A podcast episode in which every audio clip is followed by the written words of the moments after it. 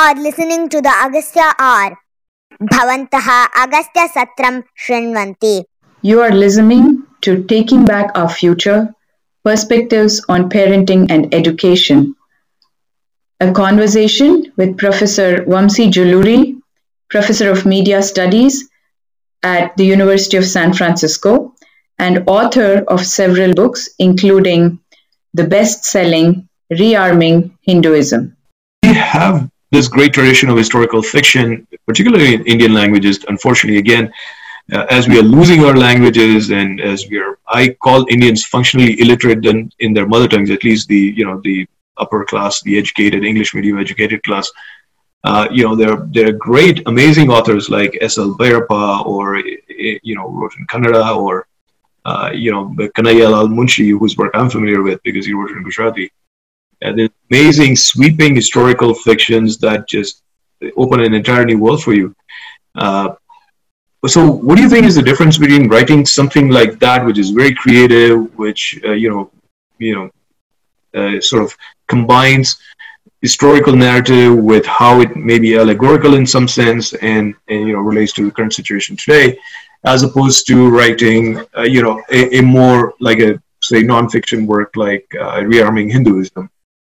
Uh, how do you compare and contrast those two forms? It's, it's very interesting. I'm, I'm actually very grateful you, asking you're asking me questions about the writing process because you know it's it's very interesting. I think yeah, many of us are I mean uh, functionally literate in our native uh, languages, and I think many of us are only functionally literate even in English. Mm-hmm. I mean, our relationship to English for most of us is you know, answering an email, putting some smiley emoji, uh, so surviving the insan- insanity and absurdity of corporate management communication. Yeah. and, uh, you know, which is fine. But, you know, uh, there is beauty and depth and I guess mysticality, for lack of a better word, uh, even in English, if you really get into it, right? Mm-hmm and we don't see that anymore. You know, I mean, I think Sri Aurobindo was, um, I mean, the little that I have read of Sri Aurobindo, you suddenly realize he's writing in English, but you know, this is like a trance. You're going into a trance, uh, you know, with the words. It's out there. These words are, you know, this is not office email. English. no, no. This is this is some Sanskrit Vedic, you know, yeah. forces of the universe English. You know, okay. so. Um, I don't know. See, because I I to writing, you know, again, as I said earlier, as a form of, I think, uh, and maybe I, I don't know if I should call it meditation or uh, expression of what it was, but something happens when I write, you know. Right. Small Facebook post or something, and uh, I go into these words with a lot of attention, a lot of uh, engagement, meaning intensity, um, and sometimes you know they turn out to be very very useful you know for for readers you know and not just in a practical way but maybe in an emotional spiritual way too. That's my hope. Uh, and rearming hinduism really was very unusual because i wrote it in just three or four weeks you know in early wow. april 2014 yeah. I wrote it in three four weeks and uh, i had a wonderful editor at westland you know who is a textbook leftist by the way but, but you know, I don't know why he was just blown away by that book, and he said, "Look, uh, I'm going to go." You know, I know the left has lost credibility and everything, and I mean, he didn't say it, but I knew yeah. that's kind of what he wanted to do. He right. fought that book, and you know, because everyone else said, "Oh no, Wendy Doniger, how can we?" You know, you know. come on, if you guys are fighting for free speech for for her, yeah. You know, what's wrong with Vamsi's free speech? Yeah, but no, we already know that their whole free speech is only for people whose speech they want to promote. It's not yeah. for for those who are uh, who are not fitting the established narrative. Uh, and because we have a lot of parents, and including parents of kids who are in Agastya's programs, uh, the major theme I want to deal with you uh, or, or talk about for the next little next few minutes is what I would call Hindu parenting in a in a Hindu-phobic world, where uh, mm-hmm. uh, you know uh, where the world is, we are surrounded by pervasive Hindu phobia and everywhere from. I mean, we posted your analysis of a grade six textbook from California on our Twitter handle, and it got it just touched your raw nerve, right? You can see it starts right from you know grade school textbooks all the way to where you are in academia to whatever sphere it is you're in. So this this poses unique challenges for for Hindus who want to raise their children, uh, you know, uh, not alienated from mainstream, but who are comfortable both with you know working in the mainstream and who are you know who are rooted in their identity and who have I would say a right to feel equal to anybody else, right? So that's a theme. Maybe I can start with one question. So let's say first question is you recently wrote a facebook post about the danger of parents thinking hinduism is something children shouldn't even think about until their old age you know when they're retired 60s 70s that's when you get into spiritual baba stuff and start reading vedas and upanishads. Uh, and you know it has uh, you know no relevance for kids when they're growing up. So can you tell us more about this you know general model of cultural extinction that you described in this uh, in, in, this Facebook post and the dangers of thinking in that way. Uh, I was very surprised when this post I wrote, you know, really got shared. It got like over 100 shares, and it's probably the most widely thing I wrote on Facebook ever, without a photo too. So, yeah. you know, which is incredible.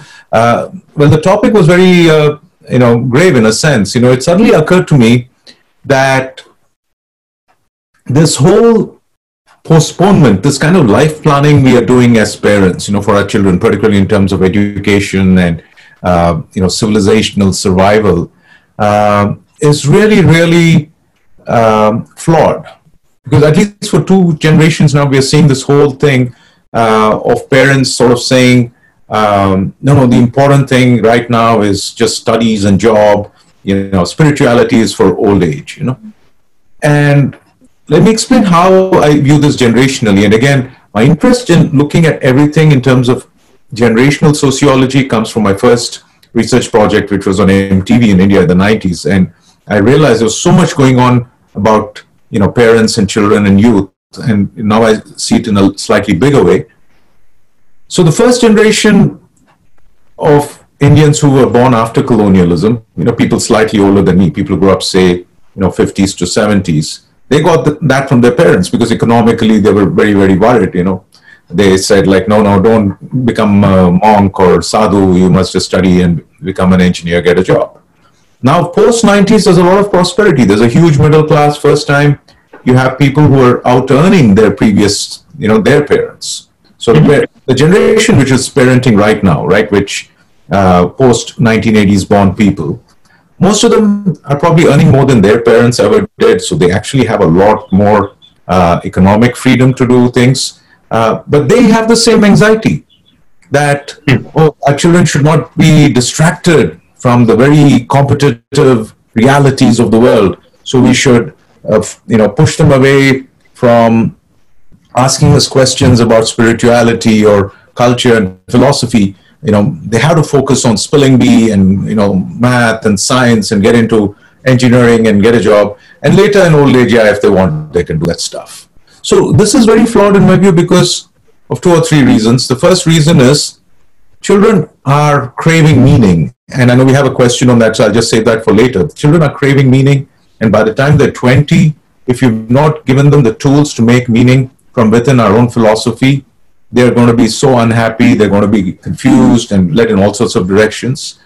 Now, even if that doesn't happen, even if their you know childhood balvihar and uh, loving family has given them you know a little bit of rooting, let's say you know they don't become unhappy, but they do take your advice and say, uh, all right, yeah, you know I, I, turned out okay. You know I go to temple once in a while, uh, so I'm not going to force my kids. They can do this when they're old.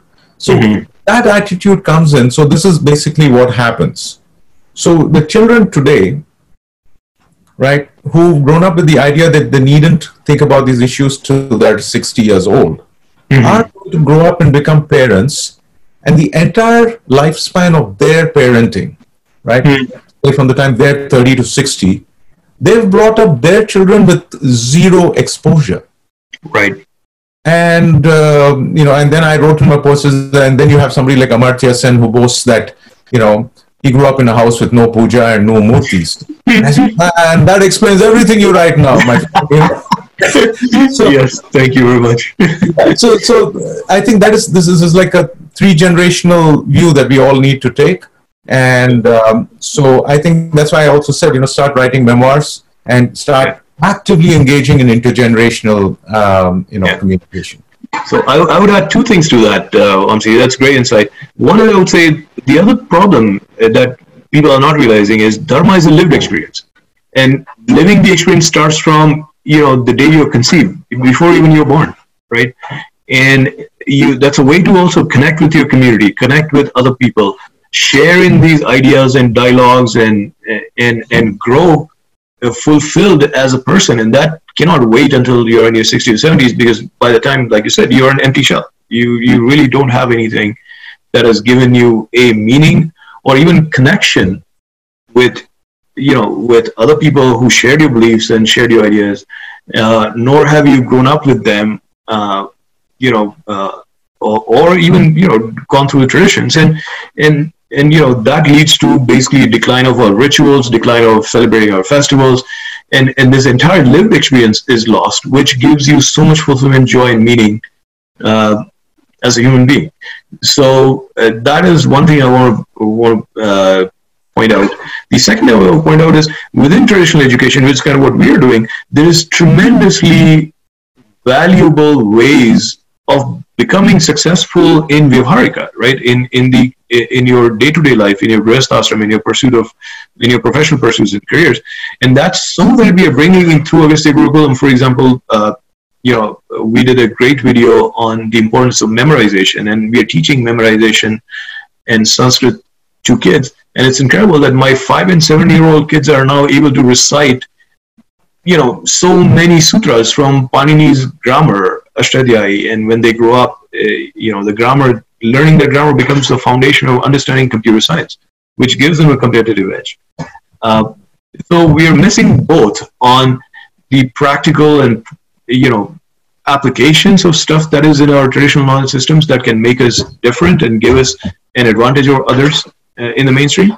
And we're also missing the hmm. lived experience of a dharmic way of life, which is basically what Hinduism is. is. It, it, it, it gives you a template to live your life with. And if you haven't lived it right from the beginning, how will you suddenly get up in your 60s and start living that? It's not possible. Agastya Gurukulam is a non-profit organization dedicated to reviving the traditional system of Bharatiya Shiksha and decolonizing education. Agastya runs the world's first and only Sanskrit immersion online school. Would you like your child to be deeply rooted in traditional Bharatiya culture and yet successful in the contemporary world?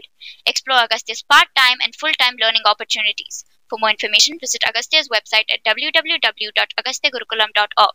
Admissions are now open for the 2021-22 school year.